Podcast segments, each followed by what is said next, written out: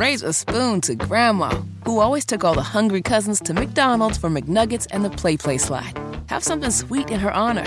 Come to McDonald's and treat yourself to the Grandma McFlurry today. Ba da ba ba ba. At participating McDonald's for a limited time. Tony Katz, 93 WIBC. Good morning. Senate Bill 480 would do away with hormone therapy, puberty blockers, and surgery for gender transition purposes for anyone under the age of 18. That's right. I- I'm stunned that we even have to have this discussion. The idea that we would allow children to make these life altering changes, these irreversible changes, the idea that puberty blockers don't actually have an effect, that they're reversible. You're talking about physically changing the chemical makeup of the body, or chemically changing the chemical makeup of the body. Wouldn't that be better? Chemically changing the physical makeup of the body?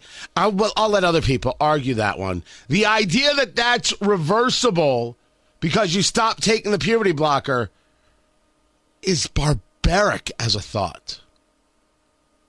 Clearly, clearly, there will be an effect. Now, you could argue with me that there are degrees to the effect, but clearly there's an effect. I don't say it just to say it, I think it's a rational argument. If you tell me that a mask stops something, like we've often said, I'll agree with you. If you tell me a mask stops COVID, well, the data says no. You'd be having to wear an N95 mask, and that's only 65% effective. Oh, and you'll have headaches in the first eight minutes. Have a nice day. We're going to allow children to mutilate themselves. Well, their parents are fine with it. Is that right?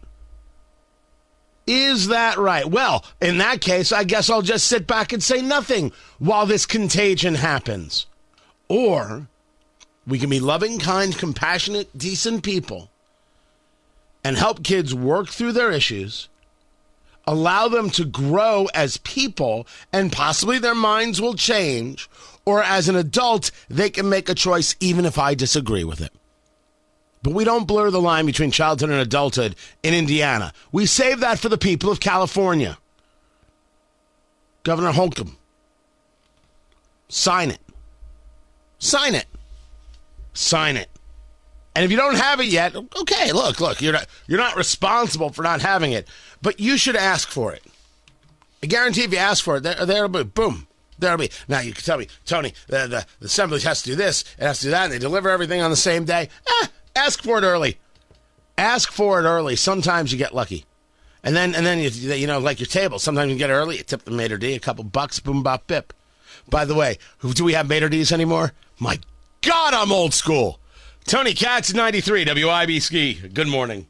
Raise a spoon to Grandma, who always took all the hungry cousins to McDonald's for McNuggets and the PlayPlace slide.